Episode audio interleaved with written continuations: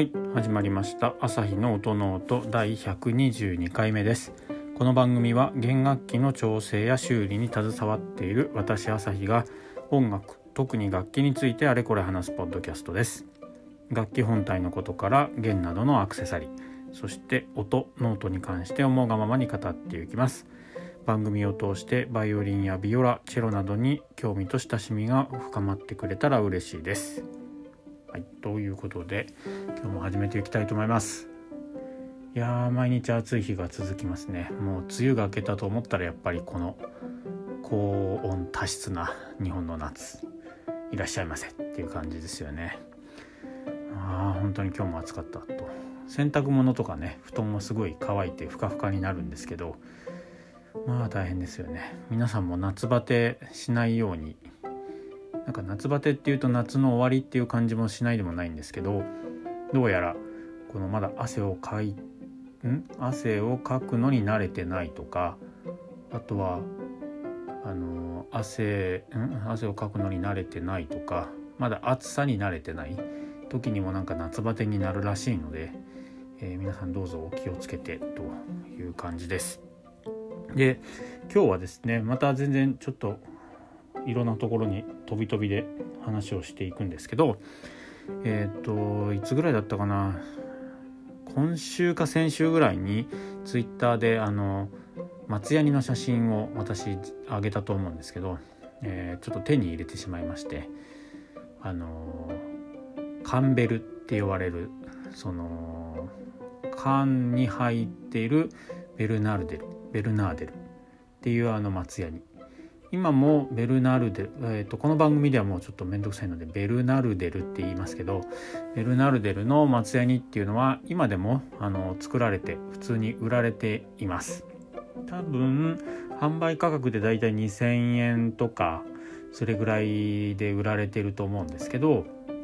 一般的に皆さんというかうちのお店でも一番売れていく松ヤニと言ってもいいのかな、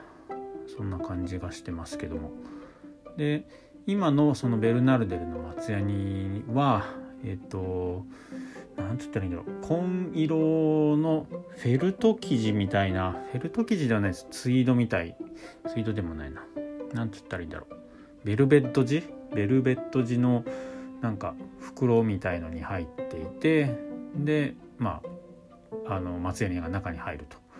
いう感じのパッケージなんですけれども、その昔多分3、40年ぐらい前ですかね、きっとそれぐらい前はですね、もう少し小ぶりの、大きさはもう少し小さくて、で同じベルナルデルって書いてあるんですけど、アルミの缶の中に入っている、タイプで売られていたんですよね。今で言うとイメージとしてはギヨームっていう松ヤニが今出てると思うんですけど、あれもアルミの缶に入っている、ああいう感じ。あれはギヨームは多分なのでベルナルデルのその缶みたい、缶の時を真似したのか、当時はそれが流行りだったのか分かんないですけど、そんな感じでギヨームの缶に入ってるギヨームを思い浮かべていただければなと思います。ギヨームは木の入れ物とかっていうのもあるんですけど、木の入れ物のやつはもうディスコになってしまったような気がするので、木のやつを持っている方は大事に大事に使ってあげてください。缶のギヨームの松ヤニを確かサイズが一緒だと思うので、大きさがで 缶から取り出して木のやつに入れるとか、そうやって使っていくと木の本当入れ物可愛らしくていいですよね。ですので、使っていってあげてください。ということでちょっと話がそれましたが、でベルナルデルのっていう会社は話によると、もう元々の、会社は工場はもうなくなってしまっているみたいなんですね。でそれをどこかの、会社がそのライセンスと、あとはオリジナルというか元祖ベルナルデルの、工場にあったレシピ、松ヤニを作る方法というかレシピを、購入したんでしょうね、きっと。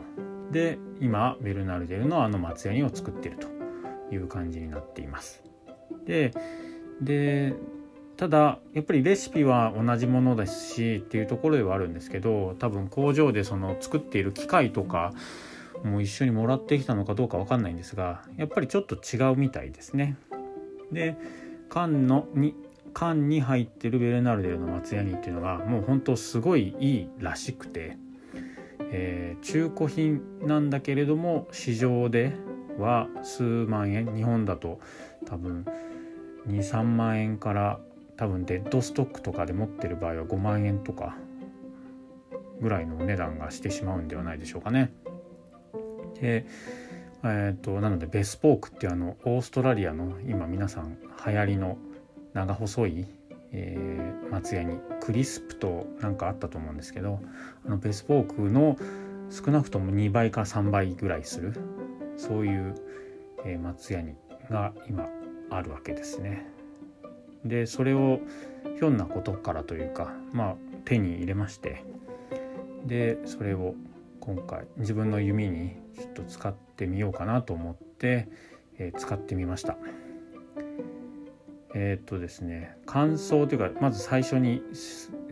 感想を言うと、まるで違う感じですね。楽器が音がまるで違うっていうところで本当にびっくりしました。よく本当にレビューとかいろいろサイトとかそういうカンベル買ってみたとかカンベルの、松ヤニを使ってみたとかいうことでそういうサイト、日本にもあると思うし、あとは海外のやつとかも読んでみたりするんですけど、変わるって言うんですけど、またどうなのよ、そうなの本当って思っていたんですけど、違いましたね。はい。それが私音が好きか嫌いかで言うと、別にどちらでもいいんじゃないっていう感じではあるんですけど、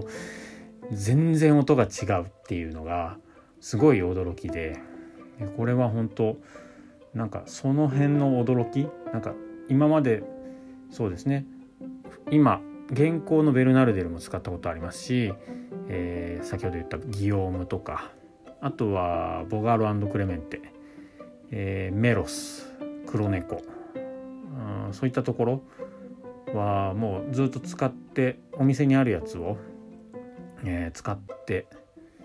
どんな感じかっていうのを自分でもやっぱり、お客様に聞かれた時に答えられるようにしたいなっていうところで、お店のやつは使えるんでいろいろこうちょこちょこ変えながらコンスタントにこういろんな松ヤニを試してきてたんですけど、その時にもやっぱり例えばギオームから、現行のベルナルデルにした時とかボガール&クレメンテの、松ヤニをつけた時、その時のつけ心地、その毛に塗ってる時の感じとか、そのあとは音とかですよね。そういったところもこうそれぞれ変わると、変わるな、塗り心地もちょっと違うなとかっていうのはやっぱり感じてたところではあるんですけど、今回のその缶のベルナルデルの松ヤニを、塗ってで引いた時のその変わったっていう変化の度合いが、なんかいつもよりも 2,3 倍ぐらい違う感じ、まるきり違うっていう感じで、なんかびっくりしましたね。なんつったらいいんだろうな、本当塗り心地に関してはそんなに変わらない感じですかね。なんか、古い松ヤニなので、ちょっと硬いというか硬化しすぎてるのか、なかなか毛についていってくれないっていう感じはあったんですけど、そしてで、塗り終わって引いてみて、もう1音目からなんじゃこりゃっていう感じでしたね。なんだろうな、音の感じとしてはもう本当クリアで明るくて本当キラキラしてる感じと言えばいいのかな。なんか本当ラメみたいなキラキラがなんか目の前に見えるみたいな、本当にすごく、あとはクリスピーな感じって言ってもいいのかな、なんか全然違う感じで、あとは引いてる時の松ヤニと弦が擦れることで聞こえる弦のところで鳴ってるサーっていうノイズというか音、あれもほとんどなくて、まあ、あるっちゃあるんですけど、でなんか本当に音だけが出てくる感じと言えばいいのか、